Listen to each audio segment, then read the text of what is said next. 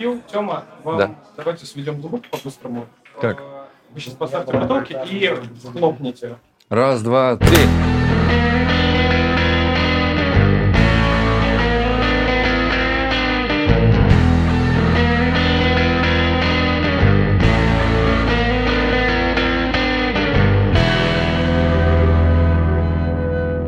Короче, год назад, в конце августа, э, на Фила стали заводить дело, его потащили в ментовку. И мы ему сказали, типа, все, братан, лучше сейчас отсюда сваливай. Ну, посиди там пару недель в Тбилиси, посмотрим, что будет. И у нас был назначен, он взял билеты, и на, на тот день, когда у нас был назначен съемка подкаста, к нам приехал из Беларуси, из Минска, по-моему, чувак. Мгм. И, Денис Грибков. Да, и мы хотели снимать подкаст, который всегда мечтали, чтобы к нам приехал чувак, который прямо супер сечет в пиве. Чтобы он супер сек в пиве, и мы просто набрали Жигулевского и сидели весь выпуск с, с экспертом по пиву, пили Жигулевское. Так мы и делали. Я с гостем, но не Фил. Ты же не пил тогда, да? Не пил. Не пил, сидел, мучился на подкасте с э, экспертом по пиву. Да. Только подкаст закончился, он полетел в аэропорт. А мы пошли с гостем. Мы пошли с гостем в бар, сидим пьем в баре, и ты залетаешь в бар, потому что там что-то забыл. Мгм. И это был последний раз, когда я тебя видел. Да. Ну, ты меня еще здесь видел, сейчас. Теперь я тебя увидел, да, все. И вот мы не виделись целый год, мы записывали подкаст удаленно. Мы думали, что вообще подкасту хана, потому что удаленно не получится. Блин, в Иванове было клево, у нас была своя собственная студия, где все было готово, куда приезжали люди со всей страны. Мы писали с ним подкасты, жили, не тужили, и вот, и вот мы встретились. Как у тебя прошел год, братан? Ох, это, я думаю, у всех так. Когда ты говоришь «прошел год», ты имеешь в виду год. Ну, я прожил один По год. времени, да. Этот год — это не год. Это просто 800 нахрен жизней прошло. Все настолько изменилось про- за один год, столько событий, что я чувствую себя как 900-летний старик. И выгляжу теперь как 900-летний старик. То есть, Ну, 800 лет. да, ну это... Я просто как попал в кино. э, В какой-то тарантиновский фильм, где я главный злодей, которого все херачат, Мгм. э, причем так красиво, с Ну, как кровью. начиналось? Вот ты, вот ты туда сел, попрощались с тобой в нашем любимом баре, в котором мы жизнь провели просто. Ты сел на самолет в Тбилиси, полетел. Там самый кошмар был в том, что я не был уверен, что меня выпустят. Да. Тогда ходили страшилки, что у всех э, смотрят Телеграм, что, э, ес- ну, понятно, на меня вызвали к дознавателю, и я подумал, что тоже могут закрыть выезд. В день, когда меня вызвали к дознавателю, мне упал налоговый долг из ниоткуда 200 косарей. И я такой, ну, тут мне звонит следователь, я кладу трубку, и мне уведомление. э, типа, А еще у вас долг. И я, короче, что получается, я купил билеты в Тбилиси, не веря, что я туда вообще доберусь. Ага. И мы с вами это обсуждали, мы такие, ну если я поеду на 2-3 недельки пересижу, 2-3 то есть недельки. никто не... Это, я взял один рюкзак. Мгм. И до последнего момента я, когда прошел в гейты, я умею обращаться с аэропортами обычно. Один раз что-то пошло не так. Я не поверил. Я подумал, блин, а я точно прошел гейты, потому что досмотр на границе был вообще никакой. То есть, На типа, русской? одна секунда, да. Бам, все, ты прошел. И я такой, о господи, меня выпустили. И сразу такое страшное облегчение. Ну, то есть, когда началась война, ты мы жили в Иванове, мы с Тёмой прямо очень, э, как сказать, очень преувеличивали проблему. Мы еще в подкасте говорили, что э, я там натвитил себе очень хорошо. Я один раз страшно напился в баре и натвитил, что типа пойдемте с с утра просыпаюсь и так, блин, что, что ты наделал? И, короче, вот э, пока я не уехал, была вот эта не жизнь с будущим, а было вот такое вот выживание. Я прохожу через э, гейты и такой, все, у меня есть будущее. Мгм. Приезжаю в Тбилиси, такой, блядь, пиздец, кошмар, здесь нельзя жить. Что происходит? Верните меня обратно. Посадите меня в российскую тюрьму, там хотя бы все понятно. Прикольно, что вы можете потом сравнивать, как вы запомнили подкасты, как он будет выглядеть в монтаже. Типа, подождите, они же об этом говорили в начале. Какого хрена это на 40 минуте? А ты как тогда пережил то, что я уехал? Да, у я нас был- вся вот работа наша, Да. наш образ жизни, Ага. и я такой взял и за один день его изменил. Ну, когда ты был в Тбилиси, нам надо было снимать что-то. И мы такие, давай искать тебе с камеры место, коворкинг, людей, которые помогут. И мы сняли, это была какая-то вообще, какая-то, это получилось шняга шняжная вообще, это выглядело стрёмно. Это реклама Мы не была. могли, да, мы не могли договориться с коворкингом, там что-то не работало. Я такой, это что, теперь всегда так будет? И я, я был на панике, я тоже, я, я не брал незнакомые номера. Я думал, что, ну, я следующий, значит, раз там все эти комментарии из-под подкаста, из твиттера, все, ну, значит, сейчас и мне позвонят. И я такой, ну, полечу в отпуск. Просто в отпуск. Потому что, ну, я устал, просто хочу где-то побыть. На 2-3 недели. Обратный билет, правда, не буду брать. Прилетел в Турцию, неделю там посидел, расслабился, вписался к другу. Мы сидим на кухне, пьем джин, ложимся спать. Я просыпаюсь с утра, он мне говорит, не читай новости. Говорит, иду читать новости, конечно. Там мобилизация, и я такой, все, да, я живу здесь. Тоже. Я думаю, что это была большая ошибка врать себе, что ты а, едешь ненадолго. Я не попрощался внутренне вообще ни с чем. То есть я в один день решил уехать, и вот эта вот ложь себе, что ты на три недели... Ну что, я год назад был в России, и еще ближайшие, я не знаю, лет 5-10 не буду. Я бы не смог по-другому уехать, если бы я себе не говорил, что я ненадолго. Потому что я просто собрал плавки, шорты, тапки. У меня было столько дома вещей, которые я люблю. я бы такой, ну, если бы я с ними прощаюсь навсегда, я не смогу распрощаться со всем, что я там себе уже устроил, какую жизнь. А когда ты уехал, этого ничего нет, ты такой, да и хер с ним. Ну Да. Зачем, в принципе, оно мне нужно было? Ты вот в Грузии провел 2-3 недели, да? Мгм. 2-3 недели. А потом... э, У тебя же вообще был какой-то жесткий перелет в Таиланд. А- а- Отвратительный. Одновременно моя семья из России летела в Таиланд, и я отсюда летел в Таиланд. Жена с двумя детьми. Да. Без него. Ну, с друзьями. Ну, м, Еще. Слушай, мог бы приукрасить для кинематографичности. Друзья ненавидят детей. Они были еще большей проблемой. Вот. э, чего? Я летел что-то часов 50 Нормально. с кучей пересадок, а билет надо было брать срочно. Мне восхитительный российский банк Тиньков дал кредит. Просто, понимаете, я был в другой стране, я просто такой, мне нужен билет, накликал, просто потрясающее приложение, такие, вот тебе твои деньги. Пользуйтесь. Вот, короче, и, и мне надо было купить билет в Тай за, там, за час. И я просто первый попавшийся и реально летел часов 50, и все эти 50, 50 часов боялся, что с моей семьей что-то будет не так, что они не долетят. Мгм. Мы еще тогда не были опытными перелетчиками, как я сейчас. Сейчас-то я вообще в аэропорту как рыба в воде, а тогда... Если что, да, с тобой теперь можно летать, да? Да, и все было на грани. И в итоге одного из а, моих друзей на последней э, этой пересадке авиакомпания такая, а ты не летишь. То есть там идет, моя жена, мои двое детей, его жена и он, они идут, и ему такие, но не ты. Твоего билета не существует, чувак. Ну, ты его видел, в принципе, я бы тоже ему так сказал. Вообще, да. Это сооснователь переделанный конф, он просто, ну, вызывает вопросы, скажем так. И, короче, и, и ему пришлось просто взять и купить новые билеты, ему ничего не объяснили. Ну, авиакомпании так делают, они берут твои деньги и выкидывают их. Меня прикалывает, что мы такие, знаешь, вот нагоняем этой жути, да, что вот там Фила преследовали, он бежал из страны, Ага. это было так сложно, 50-часовой перелет, мы так переживали, все так было страшно и трудно, и он приезжает в Таиланд и снимает себе виллу за 4000 баксов. А я идиот. Это типичная ошибка новичка. «Мгм. Ну, у тебя есть накопление, и ты привык, что ты хорошо, ты айтишник. Я айтишник, я очень хорошо жил. Я такой, так, у меня есть 10 тысяч евро наликом. 4 тысячи баксов за дом, ну, звучит нормально.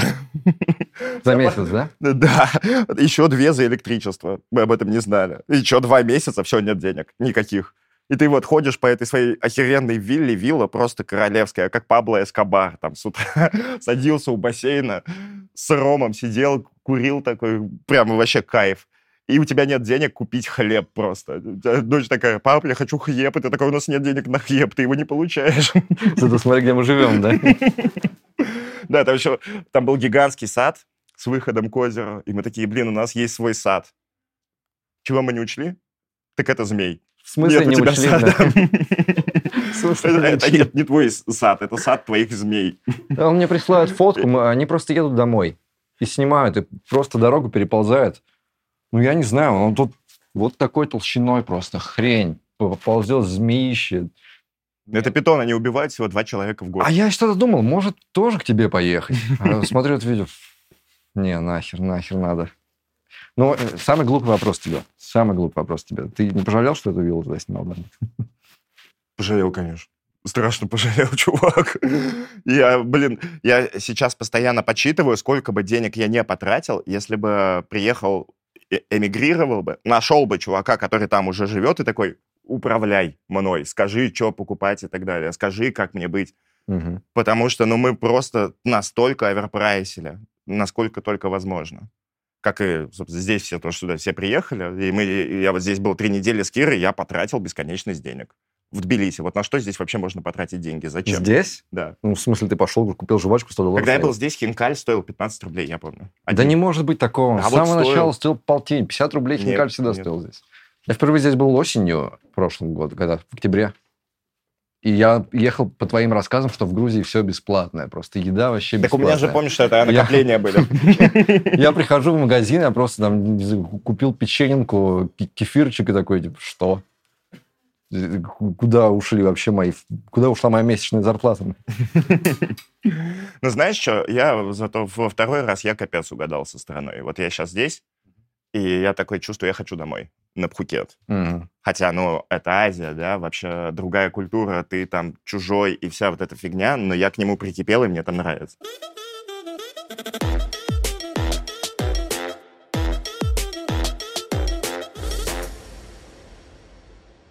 А сейчас наша партнерская рубрика с «Lamoda Tech», где мы вместе с сообществом пытаемся разобраться в тонкостях разных айтишных профессий.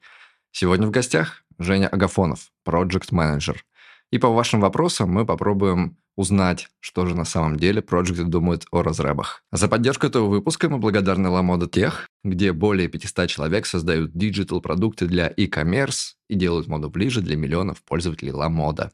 Здесь разрабатывают веб-сервисы и мобильные приложения для iOS и Android, автоматизируют операционные процессы и используют дата-дривен подход для принятия ключевых бизнес-решений. Узнать подробнее о проектах Ламода Тех и о вакансиях компании можно по ссылке в описании. Я Женя, тимлит в Ламоде проектов. Тимлид проектов. Да, тимлит проектов в Ламоде Тех. Расскажи вкратце о своей работе. Что это значит? У, ну, это значит, есть а, небольшая группа проект-менеджеров, которые так или иначе задействованы в каком-то бизнес-контексте. Будь то, допустим, блок коммерции, блок э, digital, блок доставки. Вот э, мои ребята в основном по контексту связаны с digital. Это как раз э, то, что видит пользователь, когда заходит там, в приложение на сайт Ламоды, то, что вот клиентская часть, э, кнопочки красим в разные цвета, интерфейсы и так далее. Вот э, я руковожу проектами, которые занимаются этим всем. Плюс, ну, занимаюсь проектовой работой сам. У меня команда чекаута. А, Это та часть, когда ты уже напихал все в корзину и жмешь заказать. А, Как раз в команде чекаута я занимаюсь тем, что планирую их, а, расставляю им приоритеты, помогаю расставить приоритеты, синхронизирую их вместе там, с продуктом. Короче, стандартная проектовая работа обычного скучного проекта. Созвонов много. Созвонов очень много. А, Сегодня это уже седьмой, вот, и, и далеко не последний. О, вау. Вот, ну, на самом деле, темлицкая позиция в, про- в проектном офисе в Ламоде, она предполагает, ну, не только работу там как, как тимлида, а, people менеджера и не только работу как проекта. У нас достаточно круто развязаны руки, допустим, позаниматься настройкой процессов в целом в компании. Там, а, можно Мгм. за- залезть там в продуктовый офис, можно тайм-то-маркетом компании управлять, допустим. Я в целом специализируюсь, но считаю, что я специализируюсь, скажем так. И внутри компании это вроде как признанный факт, что занимаюсь э, улучшением time-to-маркета вот по всей как бы, компании э, со стороны IT. Мы здесь собрались э, для того, чтобы поговорить про твою профессию. Мы с Филом пришли к, сообществу, попросили их задать вопросы. Вопросы они задали, мы их собрали. Так уж исторически сложилось, что сообщество про проект-менеджеров не очень интересные вопросы задает. Мы там немножечко от себя подбавили. В общем, все будет хорошо. Сейчас будем задавать. Начинай. Фил. Первый как раз интересный, который все задают, и я к нему присоединяюсь. Как а, четко отличить проект и продукт менеджера? Где грань? Э, Строго говоря, во многих компаниях вообще э, эта грань размыта. И когда я там работал в других местах, я работал продуктом и выполнял функции проекта. По большому счету, продукт — это такой микропредприниматель внутри компании, который решает, что мы делаем в том или ином бизнес-контексте а, и разрабатывает стратегию. То есть, условно, а, вот мы, допустим, делаем какой-нибудь iPhone, и продукт iPhone говорит, мы делаем iPhone, он будет выглядеть так, у него будет такое наполнение, такая оболочка и так далее. А, эти все требования, они, ну, в основном на словах звучат, он их спускает в разработку, если просто эти слова спустить в разработку, то получится, ну, не совсем то, будет непонятный срок, разработка не всегда даст хорошую, точную, конкретную оценку, и плюс э, последовательность действий выполнения, то есть собрать iPhone, она будет э, определяться волей, не знаю, случая.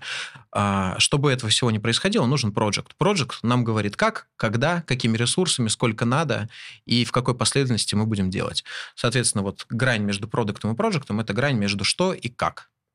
Читаю следующий вопрос. Читаю вопросы, думаю, что что-то я слишком плохого мнения о нашем сообществе, да, Фил? Вроде нормальные вопросы. Но я в них вижу то, что им слишком интересно, что проекты и менеджеры вообще думают о разрабах. И вот здесь, например, э, Вопрос из нескольких частей. Ты участвуешь в собеседованиях разработчиков? Нет, только Нет. тем лидов разработки. Только тем лидов вот. разработки? Ну, то же, то же самое. Угу.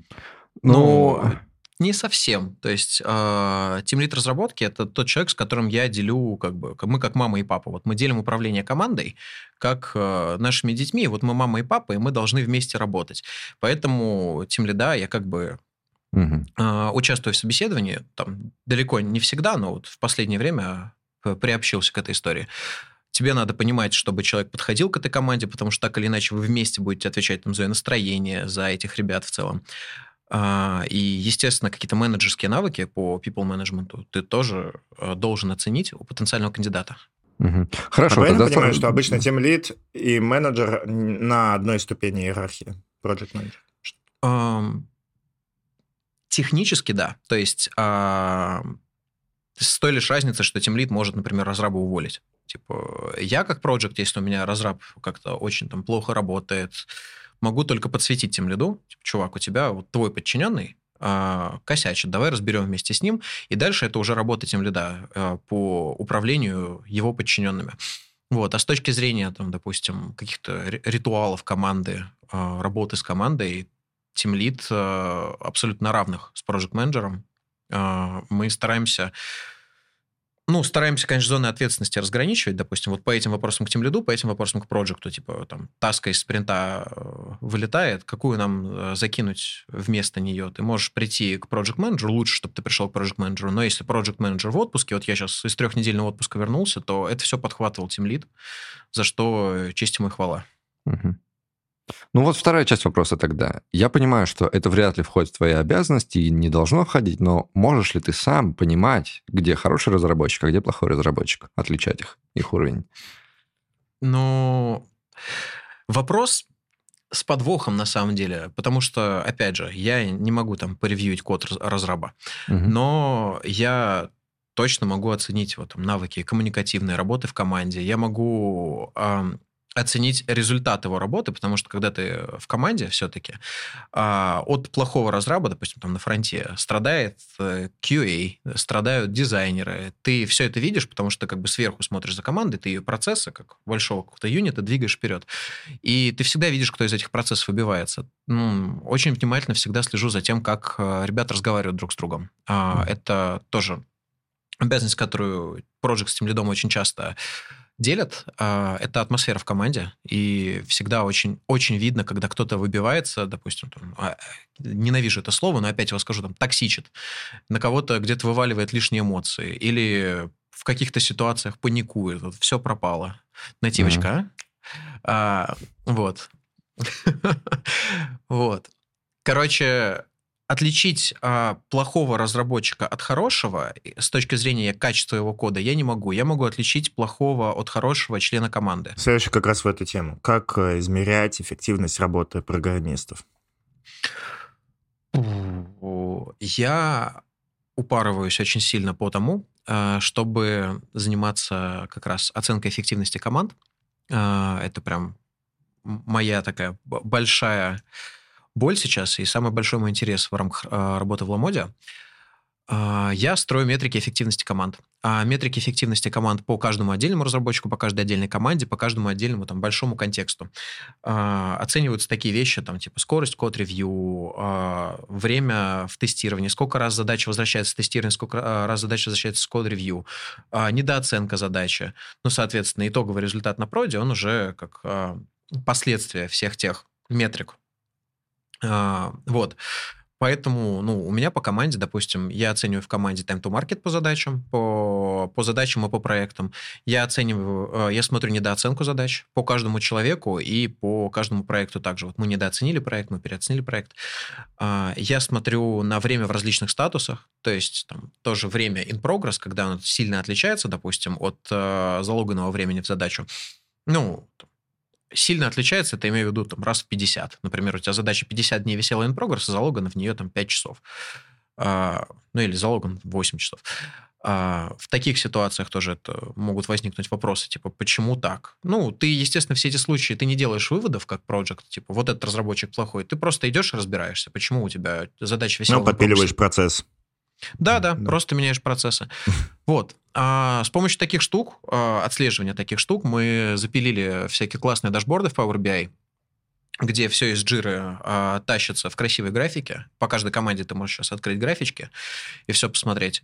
А, можно очень круто планировать команду. То есть я здесь не выступаю за какую-то диктатуру и там тотальный контроль над разработчиками, потому что у нас никакого панишмента никогда не было. Но при мне, вот при всех этих метриках, а, никто никогда никого там не бил, не увольнял. Увольняют, ну, за другое.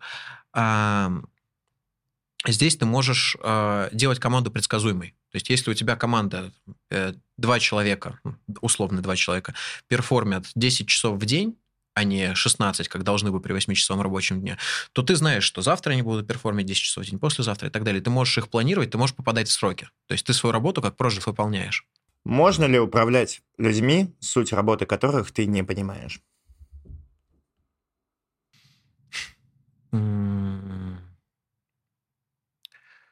Наверное, да. Ты знаешь, да. А это как раз тот самый подход, про который мы говорили с тобой в самом начале. А, ну, то есть эти же проекты есть где-то, они же где-то работают, и вполне себе успешно растут по карьерной лестнице, не понимая вообще сути происходящего. То есть есть подходы, когда ты а, можешь дистанцированно от команды, дистанцированно от проекта а, просто делать так, чтобы люди делали свою работу и, по сути, не мешать им делать свою работу. Типа, вот у, у ребят есть задача что-то сделать, и ты делаешь все, чтобы они эту задачу могли выполнить, чтобы любые блокеры просто умерли на их пути. По сути, ты ступенчики подкладываешь а, под их тропинкой работы, и все. Вот. Это возможно, при этом а, понимание контекста здесь, ну, очень верхнеуровневое, допустимо. Ну, то есть ты, типа, э, примерно понимаешь, что они там делают и где они там это делают, и просто не мешаешь им это делать. Спасибо, Жень. Отличные ответы. Спасибо Отличные ответы. Спасибо, ребят. Было очень интересно. Взаимно. Спасибо вам огромное. Ну, а когда ты вот, вот ты приехал, снял свою королевскую виллу за 4 штуки баксов, ты вообще о чем думал? Что дальше? Что ты хотел делать? Ну, я ждал, пока к нам придет огромная гора рекламодателей, чтобы я смог ее подкаст снимать просто, и да? дальше. Нет, я начал работу искать.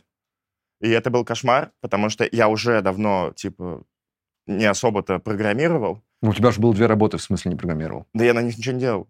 Я был на одной э, техдиром, я просто приходил в понедельник и говорил, что сделала или не сделала команда. И когда меня ругали, я такой, ну, я их тогда тоже отругаю. Вот. Все. А на второй, э, ну, я так пописывал кадец, так, знаешь, раз в неделю. Вы, вот, ты прибедняешься, вы не представляете, насколько он хорош, как тимлид. Просто однажды, когда... Ну, как однажды? Капец, как давно. Когда мы только начинали подкаст, у меня не было работы, я отовсюду уволился, мне все надоело. Ну, а деньги-то нужны. И Фил такой, ну, хочешь, я тебя устрою к нам тестировщиком? А я журналист. Я такой, да, хочу. Э, Ну, там тебе позвонит мой босс, ты пройдешь собеседование и будешь тестировщиком. Только скажи ему, что у тебя есть опыт. Э, Он мне звонит, я на огороде с родителями. Я говорю, сейчас я выйду поговорить. И он меня спрашивает, ну вот мне тебя порекомендовали как хорошего тестировщика, сколько у тебя примерно лет опыта? Я такой, ну, года два я тестировал. Волков еще не было тогда никаких. Ни- Ан- Антон Назаров не был в моде. И он, ну, хорошо, все, можешь начинать, не знаю, хочешь сегодня, хочешь завтра. Я такой, да, отлично. А я, я не знаю вообще, что, я не знаю, что делают тестировщики. Я такой, Фил, что мне делать? Он такой, ну, ну, скажи, что ты... Вот сейчас вот ты, мы сейчас это разрабатываем, скажи, что ты там протестил все, и что ты нашел нам вот этот баг. Я знаю, что здесь есть баг. Скажи, что это ты его нашел, и скажи, что ты поставил задачу его исправить. Я такой, хорошо. И через пару дней этот босс мне звонит и такой говорит, ну, давай, шарь мне экран, давай работать. И мы работали вместе 6 часов на созвоне. А он страшно душный. Это просто, ну, то есть меня 6 часов насиловали. Хотел, чтобы он работал, Да, вы прикиньте. Меня... меня 6 часов просто насиловали, я рисовал какой-то алгоритм подбора каких-то слов куда-то, чего-то, и я такой реально вникал, такой, а, так вот в чем программистская работа состоит. Ничего себе, прямо увлекся даже, но потом, конечно, был выжат. Ну, я продержался месяц так. Потом все, я уже понял, что меня собираются увольнять, и я позвонил им первый, я увольняюсь. Чему я начал? Ты сказал, что я хорош как А, тимлид. да. И это было ужасно, когда я созванивался с ним один. Я не знал, что говорить. Я вообще не знал, что говорить. Я просто его слушал и поддакивал. И вот этого супер душного мужика, который какой-то мультимиллионер, который делает свой стартап, Фил ему садился на уши так, что это просто охнеть не встать. А нам нельзя это говорить, он посмотрит, Да пофиг. найдет тебя опять. Просто он, он его, Фила, уволил, когда посмотрел подкаст с ним. Он нашел Фила на YouTube. Ему не понравился выпуск «Как зарабатывать миллионы и ничего не делать». И даже моя харизма не, не- не смогла исправить это. Но ты был хорош. То есть реально он такой, что вы сделали? И Фил начинает сочинять, что они сделали, что еще будет сделано, с Не, ну, какими делали проблемами столкнулись. Они делали... Ты не знал, что они делают. Ты не знал, что они делают. Но мы созванимся такой, все. То есть чувак прямо верил в него. И да, Никто не заставит айтишника работать. я видел, как... Я охренел нас. Я бы так не смог. Но это, это было Да. круто, да. Ну, короче, к чему? Я начал искать работу э, айтишную. Мгм. Вот на этой своей вилле в, э, на Пхукете. Я, короче, я кто бы так ни сделал, я выставил самый лучший вид. На собеседование приходят, чтобы все видели мой цветущий сад. И, короче, ну и это просто кошмар, потому что они же все на собеседованиях что спрашивают, а почему вы выбрали нас? А чего хотите от жизни? Я такой, чуваки, я хочу заплатить за эту виллу. Я взял вакансии, отобрал из них те, где хватит на виллу. Вот, вы одни из них. Кажется, у нас с вами матч. Но меня почему-то никто не взял. Э, И все, ничего я начал занимать. Я просто какое-то время, где-то полгода, Мгм. наш подкаст ни хрена ничего не зарабатывал. А, А. Он зарабатывал курс, я приехал в Тай и был забат 1,4, а сейчас 2,8. И ты просто беднел абсолютно на глазах, э, если у тебя был рублевый инкам. Мгм. Я просто такой, ну, ладно, зато у меня куча друзей-айтишников. У этого 5 тысяч баксов, у этого 2, у этого 3. И вот так, полгода я так и прожил. Вернул. Туда. Хорошо, хорошо. Многие мне такие, ладно, братан, забей. Мгм. Ага, кому-то приходится возвращать, но это не проблема, потому что они просят вернуть, ты такой, но у меня еще есть друзья-айтишники. Слушай, ну тогда тот же самый вопрос еще раз. Вот когда, когда ты сидел на вилле за 4000 баксов, ты такой, окей, я буду искать работу. Ты уже съехал с виллы за 4000 баксов, ты еще не нашел работу, ты не занимал денег, что ты собирался делать? Что ты думал делать? Ну, я... Как? Занимать? Что я думал? Слушайте, все, когда переехали, впали в депрессию вокруг меня. Я не исключение. Мы просто жили как зомби. Причем у нас жены, женщины жили как зомби просто дома, а мы Мгм. с Ильей, мы вот с друзьями съехались, мы за, на этой вилле вместе жили, мы с Ильей просто сбухивались. С, утра до ночи и с ночи до утра. Я просто приезжал из бара пьяный, садился за руль, отвозил детей в сад, приезжал обратно и опять ехал бухать. О, боже. Кошмар, да. И, и какой у меня план на жизнь был? Ждать? Ну, то есть все, я не видел будущего, я просто такой, да, все это происходило на этой вилле. Что интересно, я ходил, грустно ходил по этой вилле. И, и такой, господи, через две недели за нее надо будет платить. А мы еще туда... Это начало мигрантских волн было, и тогда туда много людей вот только-только переехали. Мгм. И мы звали всех в гости, и мы такие, захватить что-нибудь там в магазин заедьте. Ну, типа, как будто бы нам неудобно сейчас в магазин ехать, у нас ни хера не было, никаких денег. И к нам все пришли такие, вау, вот это у вас дома, вы типа, вы где работаете? Мы такие, мы просто дебилы. И, и- и мы еще с Ильей такие, ну, пьяные сидим, все плохо, все очень плохо. И мы такие друг другу такие, надо, чтобы вокруг тебя было хорошо, и тогда ты, короче, превратишь окружение. Надо, чтобы тебе было комфортно, давай инвестировать в себя, давай, э, чтобы нам было хорошо. Хочешь зарабатывать 10 тысяч долларов, купи себе костюм человека, который зарабатывает Да, 10 тысяч да. долларов. А, э, в итоге так все и вышло. К слову. В смысле? Ну, мы сейчас сидим здесь на моей конфе, которая происходит в 14 странах мира, и я за- зарабатываю теперь на такую виллу. Хорошо, что у меня есть мозги, я ее не снимаю. Я, кстати, вот я пропустил этот момент. Типа мы, когда разъехались, мы все начинали реже и реже общаться, потому что ну, тайм-зоны. Это, это хрен созвонишься вообще. Я, я пропустил момент, когда у вас типа, начались конфы. Ага. Я, я просто понял, что это такое уже, вот уже фотки, там у нас как- какая-то конфа прошла. Прикольно, Мгм. прикольно. Это было что-то перед Новым годом. Ну, я помню, я- я- я- пока я жил в Турции, вот эти наши созвоны, они были классные. Я... Ну, как, как было классно в Иванове, когда вот мы там что-нибудь сделали, записали, да, пойдем в бар. Мгм. И здесь мы только созваниваемся в эмиграции. И вроде как можно просто, вот ты записал подкаст, и можно просто не выходить из зума и продолжать разговаривать просто так. Но мы такие, ну что, пойдем в бар? Я убирал ноутбук, шел в бар, ставил ноутбук в баре и сидел из бара, созванивался. И это было хоть, как, хоть Ну, какое-то... это, это да. работает, но ты Да. так часто не делаешь. Это, это очень важно, подписать подкаст и сейчас, и вообще. Это работает неприятно. И мы что делали? Мы такие, у нас сегодня подкаст, а потом вознаграждение, потом мы идем в бар. А если еще гость приезжал, как Да, к нам приезжали всякие известные айтишники в Иваново, и мы такие, вот он приедет, мы поведем его по ивановским барам. Прямо офигенно. По ивановским ресторанам, все такое. Ты идешь на подкаст, потом получаешь вознаграждение. А здесь ты по зуму записался с каким-то душнилой про какие-то странные... Почему ты меня показываешь? Я про гостя. Какие-то странные айтишные технологии. А мы же оба в депрессии, обоим ничего нахер не интересно в этой жизни. Ну, то есть я, у меня был план сбухаться, а у него был план найти дом. Он- Сдушница у меня был план. Сдушница, да.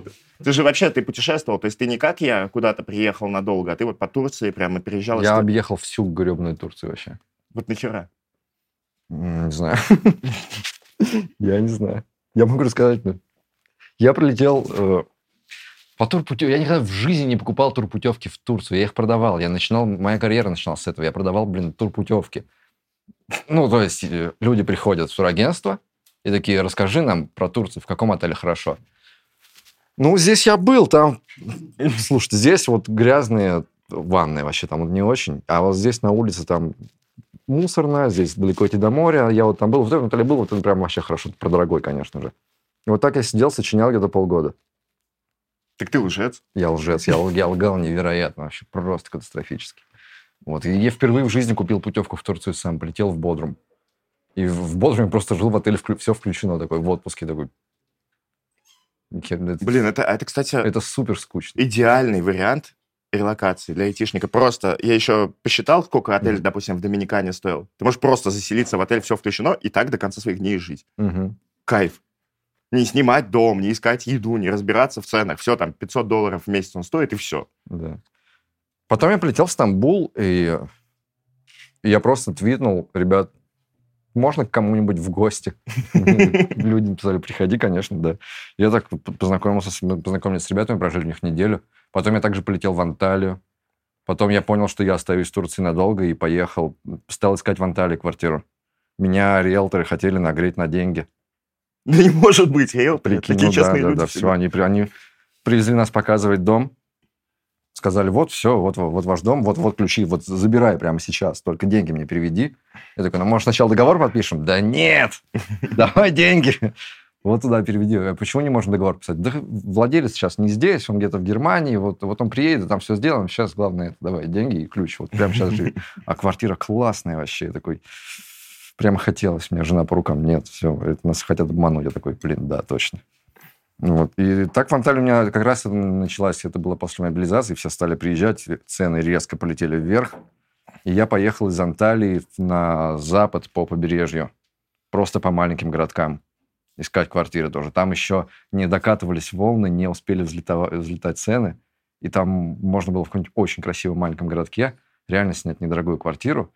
И мы так ехали, нам ничего не нравилось, ехали, ехали, ехали, пока не доехали до какого-то супер туристического центра, в котором отдыхают богатые англичане, где стоит, где всегда все стоит дорого. И, конечно же, блин, там нашелся дом, который всем понравился. Ну, Да, и вот я в таком месте прожил полгода. И я виза ранил в Грузию, но это тоже было странно. Я, я оттуда я прилетел, поехал дальше на запад, откуда из какого-то маленького города улетел в Стамбул. В Стамбуле такой, ну, поеду на границу, рядом с границей есть город Трабзон, Э, на самолет не успеваю, возьму автобус, спрашиваю у, кондуктора, сколько ехать до Трабзона? Он мне говорит, я подумал, что 8 часов. Давайте, 8 часов, как раз посплю. Я сажусь, смотрю время прибыть, ехать в 18 часов в автобусе. А потом оказалось, что от Трабзона до границы еще 3 часа. Весело. Да. А потом меня не хотели пускать на грузинской границе, и я там простоял. Не хотели пускать в Грузию. Да. Удивительно, да? Имперская свинья. И самое смешное, что я вынес из этой иммиграции, если бы мне сейчас дали машину времени, знаете, что я бы сделал?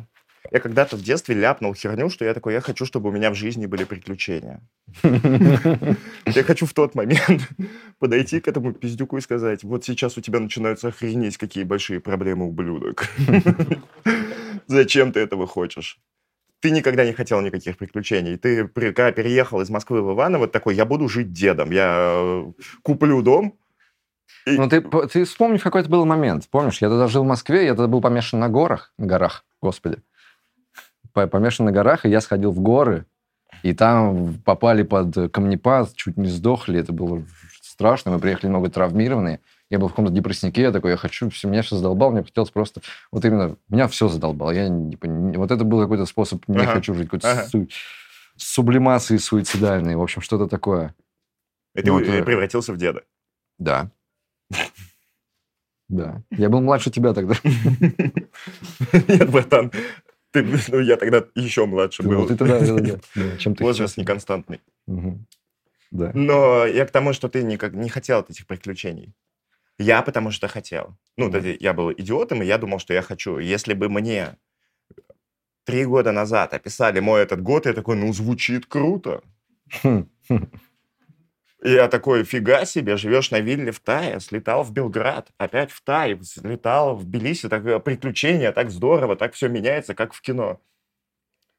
Ну, давай, проясни. Мы тут просто остановились на тебе, который просто сидит на дорогущей вилле, берет у всех А? в долг и Ага. погибает в алкоголизме и депрессии.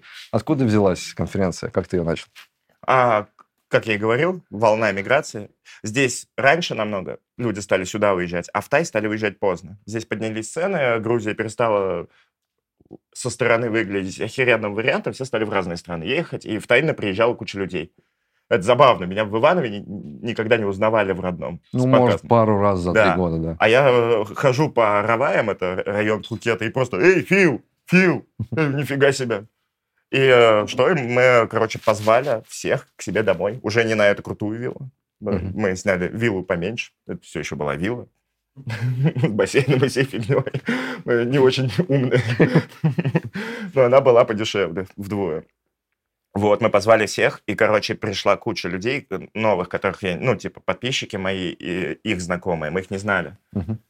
И там, короче, одна история жутче другой. Этого посадили за митинг, этот бежал там через границу. У этого там все соцсети удалены, потому что он перед границей их поудалял. И, короче, все с кошмарными историями, вот с такими глазами, такие, как жить в Тае, что делать дальше и так далее. Все жутко напуганные. А в Тае еще, когда приезжаешь, вот опять же, если ты не знаком с теми, кто уже здесь долго живет, ты нахрен платишь просто. Ты Да? просто, ты начинаешь платить бабло. Ты приходишь в туристические места, и тебя просто насилуют. Они просто забирают у тебя абсолютно все. Звучит не круто, когда тебя насилуют. Ну, зависит. И, короче, В Таиланде. и, э, и мы поймали вот эту идею, Мгм. что если объединиться, подружиться, то у всех жизнь станет лучше. И еще беда в Тае, вот сюда куча людей приехала, и они такие, я буду жить в Грузии. Они приехали в Грузию с идеей 10 лет прожить в Грузии. Я пока не встречал таких людей, Да? серьезно. У меня вот такое ощущение. В Тай просто никто не приехал жить. В Тай приезжают только пожить. Мгм. А куда дальше-то? А дальше никуда нахрен. И вот мы поймали этот момент, что мы вроде как приехали сюда ненадолго, но никуда больше ты не хочешь. Ты хочешь домой, домой нельзя. Мгм. А, в- по- когда ты приезжаешь из Тая в какую-то другую страну, тоже Сербию или Тбилиси, ты такой, ну, ну хуйня, Тай мне больше нравится. Ну, те, кто уехали в Тай, им реально в Тае лучше будет.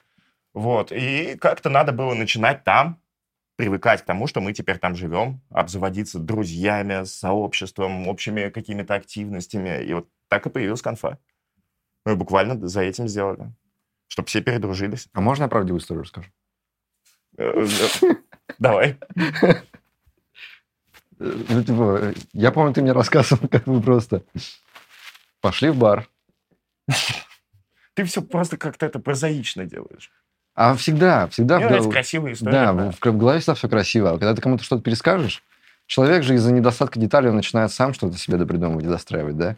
И особенно я начинаю достраивать по ложным воспоминаниям, того, что мне запомнилось. Я просто помню, как ты мне рассказал, что вы с Ильей были очень пьяные, и вам пришла идея, что надо собрать всех, прямо собрать конфу настоящую, как мы всегда... э, ну, мы часто обсуждали эту идею. Мы хотели все такие конфы делать в Иванове и заставлять всех туда Да. ездить. Мы хотели делать такую конфу в Иванове. Я однажды что-то по- вспомнил, что к нам приезжала девочка Наташа, которая, у которой дом в Карелии, и мы хотели сделать конфу в Карелии. Вот такую же. Ну, то есть по- постоянно об этом думали. И вот пьяный Илья и пьяный Фил такие, ну, давай сделаем такую конфу. И если бы на месте пьяного Ильи был пьяный Артем, такой, давай сделаем, давай сделаем, и типа все. А они, не уходя из бара, начинают твитить. Конфа. Продаются билеты. Или и все. И такие, пошли домой. Ложимся спать, просыпаемся, а люди там уже покупали билетов. Кажется, мы делаем конфу.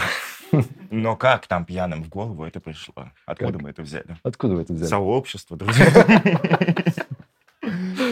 А, ну, э, ну, прямо так работает. Мне, короче, есть парные друзья, которые... У меня дети ночуют у моих друзей с их детьми, и те ночуют у нас, ну, как, как дома, короче. То есть мы превращаем для себя эмиграцию в неэмиграцию, потому что, ну, ты сейчас постоянно думаешь, вот мы год пробыли в других странах, что дальше? Что нахрен дальше? Ну, ты можешь сколько угодно ждать, что... Ну, что делать, если этого не произойдет? У всех есть какой-то план, да? Кто-то такой, оп, Ну, я по крайней мере, мечта, фантазия какая-то. сделаю как- там-то как. ВНЖ, там гражданство, меня перевезут в такую-то страну и так далее. Вот. И, и наш план оставаться в Тае был. М. И мы такие, ну, значит, надо делать, превращать Тай в свой дом. А дом это что? Дом это где у тебя всегда друзья вокруг, где у вас есть какие-то общие бары, где вы вместе ходите, там, играете во что-нибудь, где ты... И у тебя что-то случается. Вот у меня в Иванове что-то случалось, я абсолютно спокойный. ДТП, меня кинули, я остался без денег, и вообще все, что угодно. Я такой, сейчас приедут мои братаны, Мгм. и все починят. Я бы, наверное, не поехал. В смысле? Я, э, э, я уехал в день рождения своей жены, эмигрировал. Кошмар. То есть Ну я да, да. улетел из страны в день рождения своей жены. Ну, прям вот за несколько часов. И я такой, мне надо, чтобы моей жене кто-то подарил цветы. А у меня ни денег, нифига. Я такой, Артем Малышев, сделай так, чтобы у моей жены появились цветы от меня в ее день рождения. Я такой, ну, типа, сколько купить? Он такой, все. Ну, у меня где-то фотка осталась даже. Он, блядь, реально гигантский был. Это просто охренеть. Мы его с женой тащили вот вдвоем это ведро. Да. Главное, да, это же уже была намечена вечеринка на ее день рождения. Уже все приглашены, все Мгм. уже сделано. И вот все приходят, и Фила нет. Это было, блин, грустно. Теперь, я где? Здесь? Мгм. Моя жена где? В Тае. Так. Если я хочу, чтобы у нее сейчас появились цветы, я отзваниваюсь корешам, они у нее появляются. Все.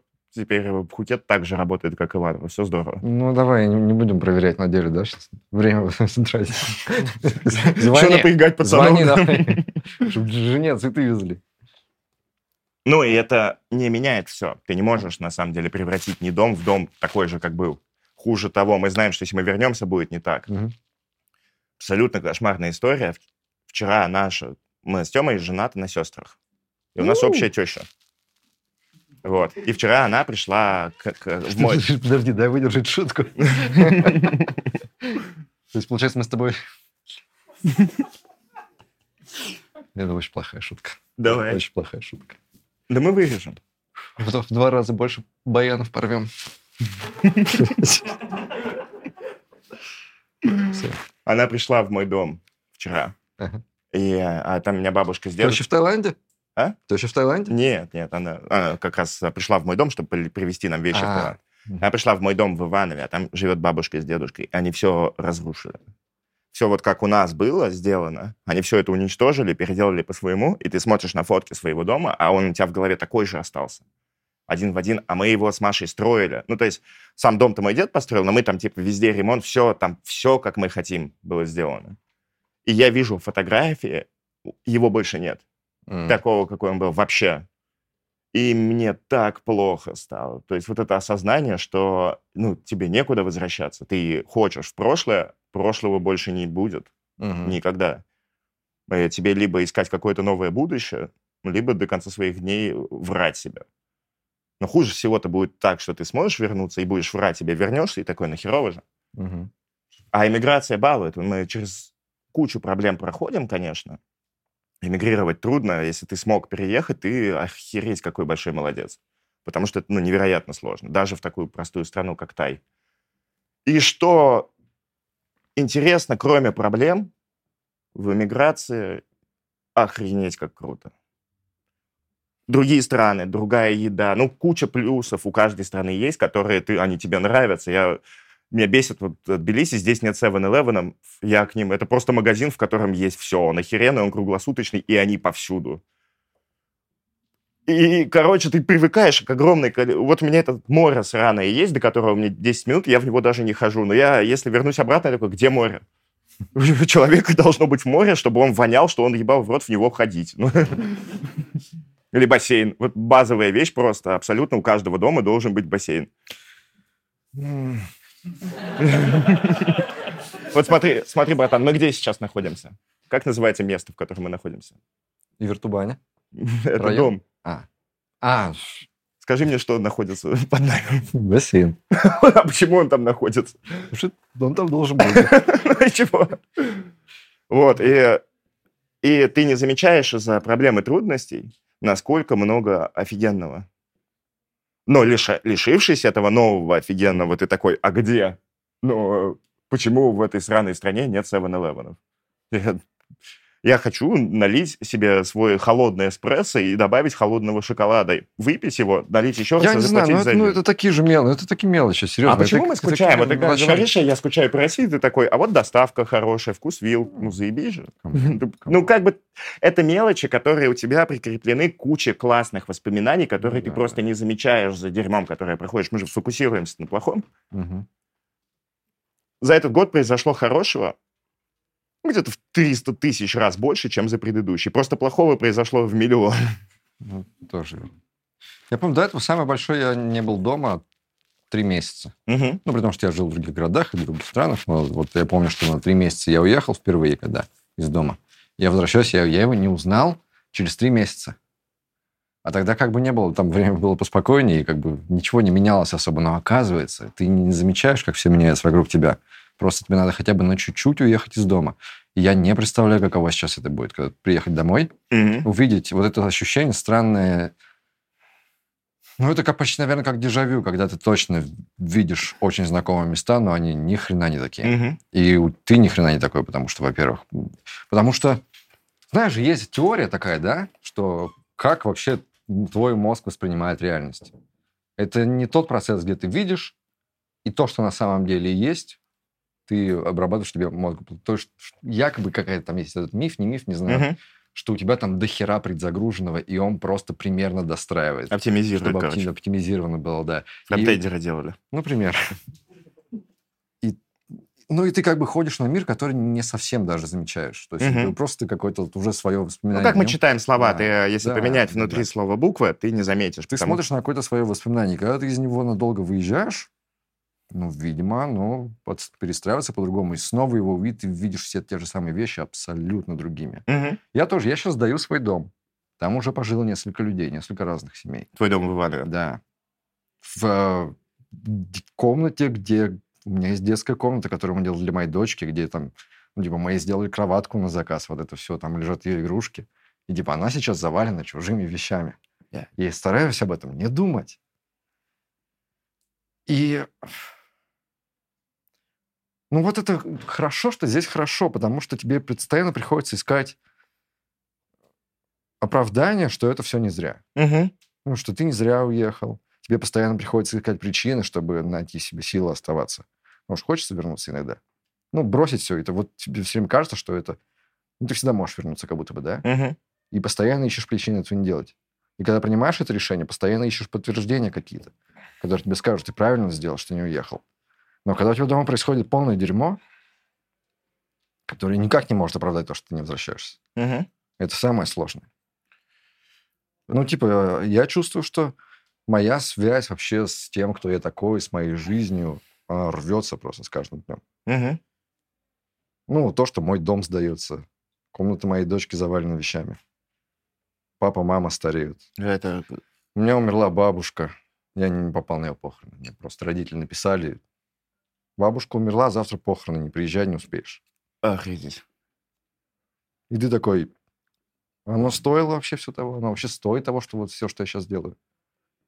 При том, что ты же, ну, это тебе вообще нелегко дается. Ты... Ни хрена нелегко. Да, я думаю, да, Ну, стоит, конечно. да.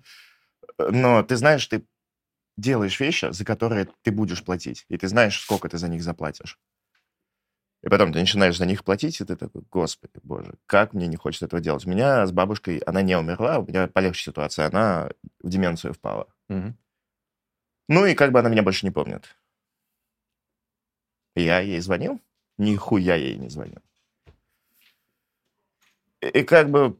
И ты вот этим решением уехать, ты как бы еще кучу вещей оправдываешь, которые ты мог бы сделать, но ты не делаешь. Такой, ну все равно же уже плохо, да? Все равно вот связь-то разорвалась, все равно уже хорошо не будет, ну тогда и как бы и все. Просто, понимаешь, это и есть механизм разрывания связи. Тем, вот каждый раз, когда ты себе находишь причину, ты здесь правильно, ты здесь не зря, все не зря, каждый раз, когда себя в этом убеждаешь, твоя связь рвется.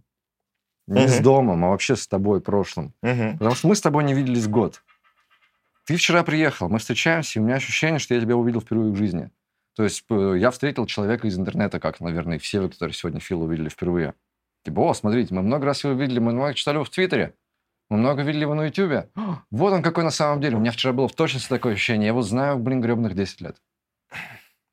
Ну это твоя история. меня Для был меня ты, ты да. вообще такой же, как был. Только оброс зачем-то. И вырядился. Я всю жизнь был лысый, да. Реально. В чем проблема быть обратно таким же, чтобы мне было комфортней? Вот, это, видишь, я А, это жутко, то, потому я что меняюсь. а, мы не замечаем, что... Ну, то есть, ты говоришь, вот у тебя нет связи с тобой прошлым, у тебя есть ты нынешний, и ты другой, но ты об этом даже не думаешь, какой ты сейчас. Ты же бегущий вот этот чувак по эмиграции, решающий проблемы, а ты Мгм. уже все, новая личность, другой человек и так далее. И, допустим, в моем случае хуевый человек. Я намного хуже стал с эмиграцией. Типа, Ну, постоянные ты- сделки с совестью. Ты, когда у тебя не стоит вопрос выживания, очень легко быть хорошим человеком. Мгм. Вот я в Иванове я был, я был потрясающий пацан. Добрый, Ну, я ты всем был- ты был- помогал. Ты был хороший братан. Когда да, мне да. пытались вернуть долг, я такой, братан, забудь. Не Ты делал ничего много раз поручал, очень Да, много, да. да. А, а когда ты начинаешь выживать на своей вилле за 4000 долларов, Ты превращаешься в мразь, да? ты не превращаешься в мразь. Ты хотел бы превратиться в мразь. Я, в общем-то, ничего жуткого так и не сделал. Ну, я кое-где перешагнул совесть, скажем так. Немножко. Вот. Но а вот это отвратительное ощущение, что, знаешь, жизнь тебе, с тобой обошлась несправедливо, и ты такой, ну и нахуй тогда справедливость как таковую. Я ничем не заслужил ничего плохого из того, что со мной произошло. А оно произошло, Мгм. поэтому я буду пидором. Я не говорю, что я себе так говорил, я говорю, что это подсознательно есть такая штука. Это как вот с этой конфой у нас появились сотрудники. Я раньше сделал себе имя, что вот войти, короче, надо со всеми как с это с розовыми пони обращаться, уважать сотрудников, все такое. Когда заводишь свой бизнес, такой, нет, пошли нахуй. Это кошмар, я плачу тебе деньги, работай. О. Выходной у него. Вот, ну... Э, Мы так не говорим. Ну, пару раз сказали, ладно. ты начинаешь думать, что это справедливо, потому что у тебя, ты всегда думал, что ты честный, хороший человек с обостренным чувством справедливости, а, а когда ты проходишь через дерьмо, ты вдруг понимаешь, что твое обостренное чувство справедливости только на тебя одного и направлено. Мне это легче переносить, потому что ты как будто бы в отношениях с миром, с одушевленным. То есть мир такой одушевленный, он к тебе несправедлив. Ага. Я на него смотрю как на стихию. Все, что вот через, через все, что мне приходится проходить, это камни, падающие с горы, от которых я опять бегу и А закрываюсь. чем это от отношения отличается? Ну, потому что это не, это не в системе справедливо-несправедливо. Если происходит какое-то дерьмо, это даже тебе мысли не приходит в голову, заслужил я это или нет, почему это происходит со мной. Ты Мысль- попал в ураган, ты попал в камнепад, ты попал в какую-то стихия просто творится. И ты такой как-то прикрываешь голову, чтобы тебе ее не прошибло, и все. И это не отношение с чем-то несправедливым. Вспомнил вот как раз момент со стихией. Я переехал в Тай. Все очень сложно, ничего не получается. Ругаемся с женой. А, Мой, мой график уничтожен этим дурацким детским садом, который сожрал все мои деньги, в который нельзя было опаздывать. Ну, типа, ты платишь им деньги, а тебе еще пизды дают за то, что ты опаздываешь. Вот. А те, кто уже пожил в Тае, они знают, когда там сезон дождей, выезжай за полтора часа. И, короче, я злющий в один из первых дней в Тае еду в детский сад с детьми. Попадаю в страшную пробку. И у меня просто заливается вода в машину. Я О, такой, боже. да пошли вы все нахуй. Господи, что за что? И вот этого чувства несправедливости, да, я понимаю умом стихи, я такой, нет, Нет. нет, нет, нет, нет, только не со мной. Ну, то есть это же арендованная машина. Я и так там все впритык, все плохо. И я подумал, на самом деле, в Тае, то, что у тебя машина утопла, там всем плевать. Это просто это вторник. Ну, Если ты придешь к арендодателю и скажешь, я утопил машину, такой, какую? Вот, но я-то в тот момент думал, что все, вода залилась, грязная вода в тачку, и я попал на бесконечность денег. И я сижу в этой машине с детьми. И у нас просто, она затопляется водой, я такой, да пошло все к черту. Я хочу умереть, я хочу, ну почему это со мной происходит, что я не так сделал? Ты можешь Так. угодно умом понимать, что вселенная это не Хорошо, твоя я женщина. понял про твои чувства. Что дальше? Ты тонешь в машине с детьми, это интересно, что дальше? Да Я просто поехал дальше. Вода пот- потихоньку вытекла. Э, Ну, вокруг едут тайцы, а им плевать. Там чувак едет на байке, у него вот, вот посюда, короче, вода, и он просто, ну, как плывет. Ничего. И, и- и, короче, они же с этим борются. И это, короче, куча тайцев лопатами, лопатами воду выкидывают с дороги в канаву, и она затекает обратно. Ой. Но э, понятно, умом ты понимаешь, мир не твой братан. Он тебе ничего не должен, это стихия. Но тебя это портит. То есть ты Это все равно ну, не согласен с тем, что тебе должно быть плохо. Как бы. Это как, знаешь, я когда там твичу что-то, что там банк плохой или что-то, и или там, что авиакомпании со мной плохо поступили, и мне все начинают продавать идею, что так и должно быть. Я ее не куплю. Мне, мне не нравится идея, что мне должно быть плохо. Я не покупаю эту идею. Не согласен. Ну, И вот это вот чувство постоянной несправедливости по отношению к себе выливается в то, что ты становишься плохим человеком. ну, ты стал плохим человеком, ты стал мразью. Ну, есть шанс им стать, я бы так сказал. Мгм. Если будете покупать больше билетов, возможно, я, я останусь хорошим. Ну, я точно стал гораздо больше душнилой, например. Душнилый. Да. Братан, мертвая не умирает. Ну, Ну, ты, прикинь, ты и так был максимально Ну, Я душный. был максимально душный. Мне кажется, я типа еще стал душнее, да. Я не знаю, я... э, ну, вот, знаете, есть же такое ощущение, да, хоть раз... Вот у меня после первой миграции оно особенно было.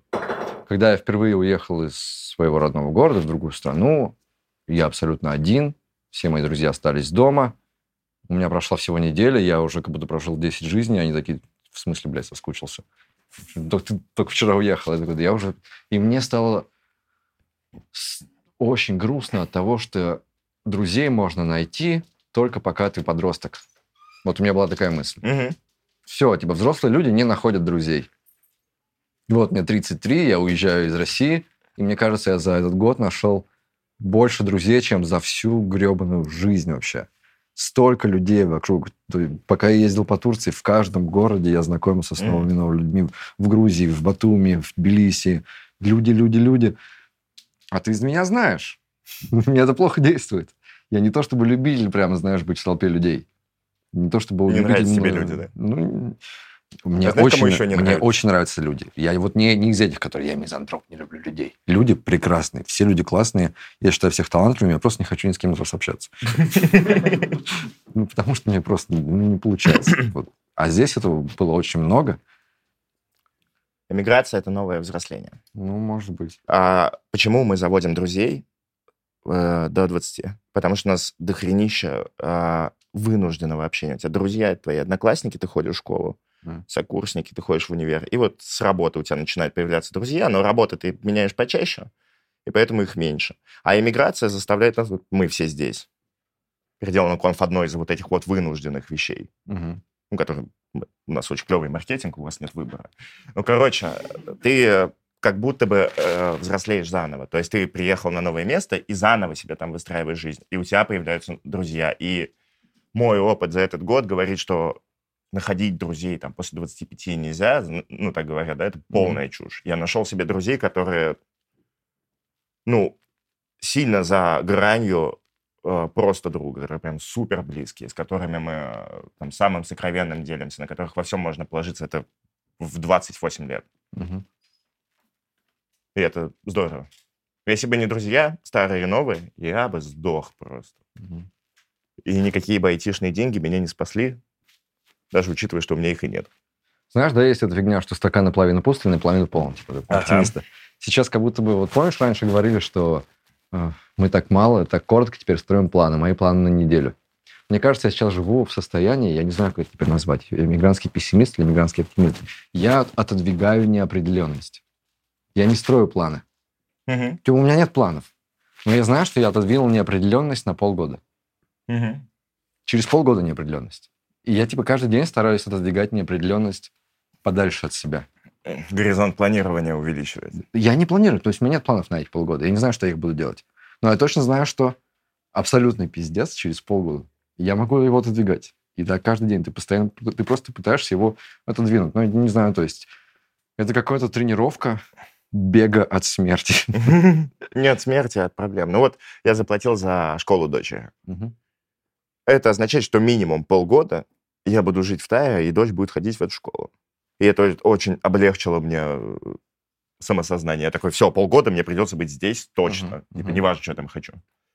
И вот это, да, неопределенность через полгода. Что хорошо, полгода — это дохера. Полгода в эмиграции — это 800 жизней. Да.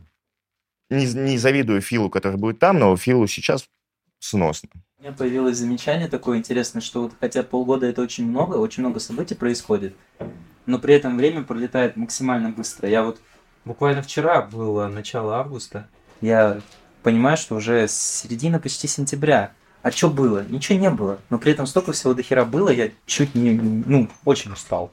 Ага. И это просто, ну, непонятно. Вроде тебе не о чем рассказать. А при этом столько всего происходит, что сил нет ни на что больше. Мне кажется, это как, допустим, ты на ринге дерешься, и у тебя ну, миллиард событий.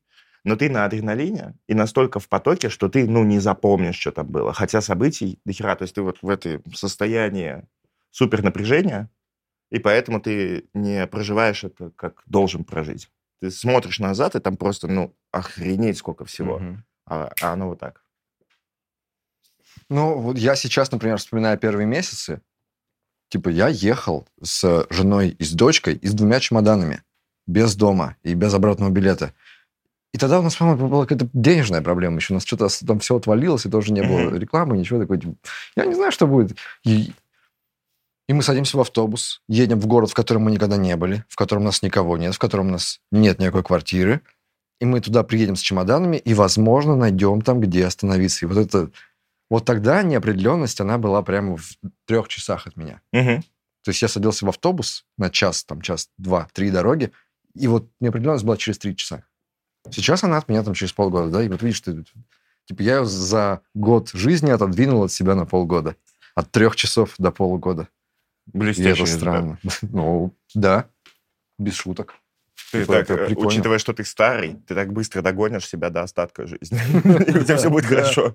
Да-да-да. Сколько мужчины в среднем живут? Лет 60? 65 где-то, да. А тебе 800, и получается. Я, получается, уже прожил за весь мир. У тебя все хорошо, расслабься. Хорошо. А чем вы занимаетесь сейчас? если не тестировщик? Э, Я сейчас... э, Я начинал вообще до подкаста, я был редактором на Хабре. Типа, я всем говорю, я журналист. На самом деле я про IT всякое делаю. И я сейчас тоже беру интервью, снимаю всякие видео, продюсирую видео и прочее, прочее. Большой-большой корпорации. Про айтишников. Да. Поэтому я и говорю, что у меня, раз я большой корпорации, они не могут меня уволить завтра. Да, тебя будут долго увольнять. Ну, типа того. Тема а чат, внезапные собутыльники. Да. Какое твое отношение к нему? Ты его основал или? Ну, я, я приехал в Тбилиси. Я приехал в Тбилиси с мыслью, что здесь все. Что здесь настолько все, что я просто, зайдя в любой бар, всегда буду в компании. Но я, я не решался вообще два месяца из дома выйти, серьезно. Я, ж- я, жил, я жил вот в этом районе, прямо в пяти минутах от этого дома. Я снимал маленький домик. У тебя был бассейн? Я снимал маленький домик и не ездил никуда. Очень редко выезжал, и, не знаю, только с Кирой, может, пару раз встретился. Вот, а потом я такой, ну все, Тёмыч, время настало, давай. Надо, надо пойти жить социальной жизнью. Как делать? Пост в Твиттере, собираем чат, в чат налетают людей. Я такой, ребят, я не организатор. Я ничего не умею, пожалуйста. Я не знаю, куда нам идти. Давайте соберемся, но я не знаю, куда нам идти. В итоге мы собрались в каком-то случайном баре за каким-то огромным столом, куча народу, и я просто в него такой пришел, сел. Я не буду вас развлекать. Нет. Я Тема пришел всегда просто- это ненавидел. Ну, Да. то есть мы стали, вот мы сделали подкасты, мы стали ездить в Москву, я собирал, типа, подписчиков. И Тёма такой, ты зачем это сделал? «Ну, Пусть они уйдут. Я такой, ой, классно, все любят, с нами все хотят поговорить. Тёма такой, я домой. А тут ты, видишь, сам с собой это сделал. Да, я сам собой это сделал. Нет, норм- ну, ты там есть, да, в этом чате? Ну да, я не Да. приходил. Я из дома пока не выходил. все, я понял, что этот чат умер, я тут просто... А ты Проблема- прорекламировал там конфу? Проблема... Забыл, братан, прости. Но там 80 человек, он мертвый уже, этот чат. А почему он мертвый? Потому что, во-первых, я, я туда не писал, и вообще никто там особо что-то... Давно уже никто не собирался. В Тбилиси в чем проблема? Люди приезжают и уезжают. Люди, с которыми я как-то сдружился, они уже все уехали. Я, и в какой-то момент я опять остался один. Мне не с кем пойти в бар, я вышел из дома, написал в чат, я иду сейчас в такой-то бар. А концепция чата, что внезапно все должно быть. Не договариваться, когда, там, через неделю. Сейчас идем. Кто-то сейчас, если кто-то идет, должен написать, что я сейчас иду туда, и может кто-то подойдет. Я также написал, никто не ответил. И я сидел в баре один со странным чуваком. Со стр- супер странным чуваком. Я сажусь. Я сажусь за стойку. Чувак такой. Смотрит на меня. Как ты думаешь, почему летоисчисление до сих пор идет от рождения Христа?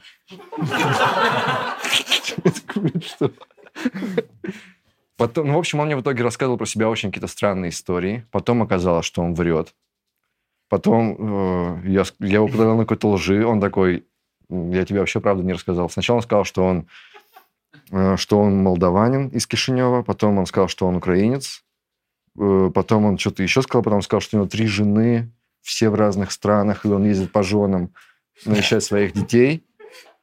Вот. Он спросил про меня, я ему рассказал правду про себя. А потом что-то к нему подходит бармен, и он говорит, бармен, и он говорит бармену, а меня Артем зовут, я журналист. Я такой, ты охренел, чувак, ты меня украл. А потом он достает кошелек, открывает кошелек, и там просто баксов, я не знаю, типа, ну прямо пачка баксов. Он достает сотку и дает ее бармену. Бармен такой, в смысле, за что? Да.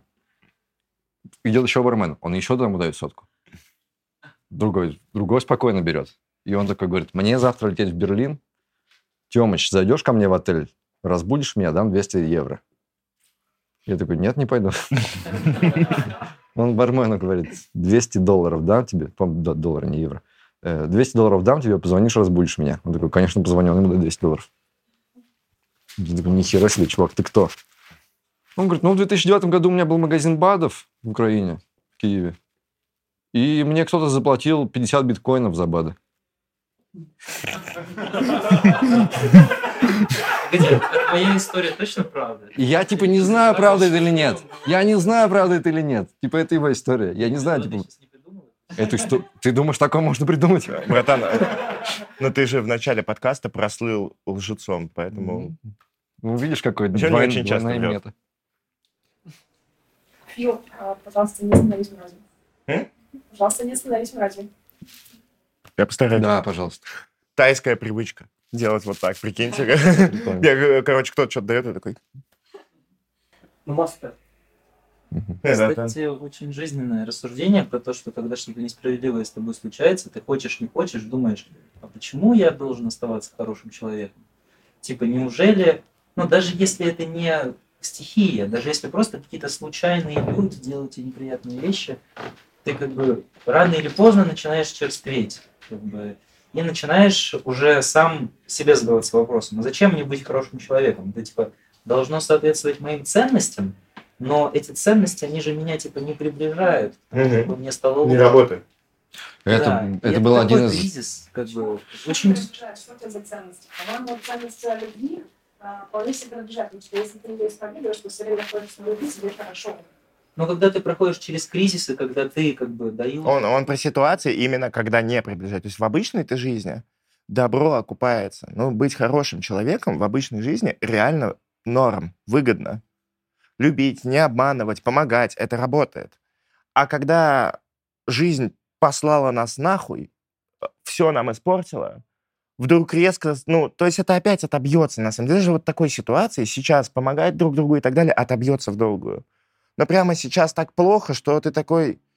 Меня с сотрудниками прямо кошмар. Столько метаморфозов личности, потому что, ну, конфа не страшные деньги зарабатывает. У нас э, и кассовые разрывы бывали, и, и сейчас все на тонкого. И когда нам кажется, что кто-то не дорабатывает, либо делает не так, как мы хотим, либо обманывает нас, либо они все у нас, они у нас из IT, они все время все просят больше денег. Это они только этим и занимаются. Я их сам этому учил, когда... Вот. И, и ты так на них злишься. И ты такой, это так несправедливо. Ты такой, вы со мной несправедливые. Я вас и так спасаю. Тебе кажется, что ты какой-то... Ну, короче, обостренное чувство справедливости по отношению к себе. И тебе, ты начинаешь убеждать себя, что добро это и есть ты, это твои интересы, это добро. А они все просто гады, которые тебя хотят поиметь. А это не так, и никогда так не было. Но в моменте, когда ты... А, я занял денег на школу дочери, все, платеж сегодня. Если мы не заплатим, моя дочь не попадает в школу, мы, а, она теряет год образования. Это последняя школа на факультете, в, какой, в которой было только одно место. У меня не было денег, мне заняли. Я отвитнул, потому что у меня нет денег на школу. И ко мне пришел чувак и такой, братан, давай я тебя займу. Он мне занимает. И я даю эти деньги сотрудникам. И вот в этот момент я такой, пошли они нахуй. Типа пидоры, блядь, какие же они твари. Все решилось, все хорошо, и уже не в тех эмоциях, а просто посмотрев назад, я такой, нет, все нормально, они заработали эти деньги, мы им их обещали, это я был мудаком. Это я себе выдумал, что раз со мной вот так жизнь несправедлива, то меня кто-то обманывает. Нет, никто меня не обманывал, все честно делали свою работу, все хорошо. Но в тот момент, в тот момент я считал, что, ну, типа, что прав-то только один я. Хотя, смотрите, да, откуда у меня вообще эти деньги взялись? Кто-то по доброте душевной мне их принес. Потому что давно в прошлой жизни я делал дофига хорошего. Я всегда там репостил кого-то, помогал с работой, выручал. Это мне ничего не стоит, а людям помогает. Я знаю, что если ты ищешь работу и твитнешь, и попросишь меня репостнуть, я репостну, есть хороший шанс, что тебя из-за этого заберут. И вот такие мелочи, я всегда их делал очень много. И мне сейчас доходит то, что я делал там два года назад, три года, когда у меня все было хорошо, и мне ничего и не нужно было.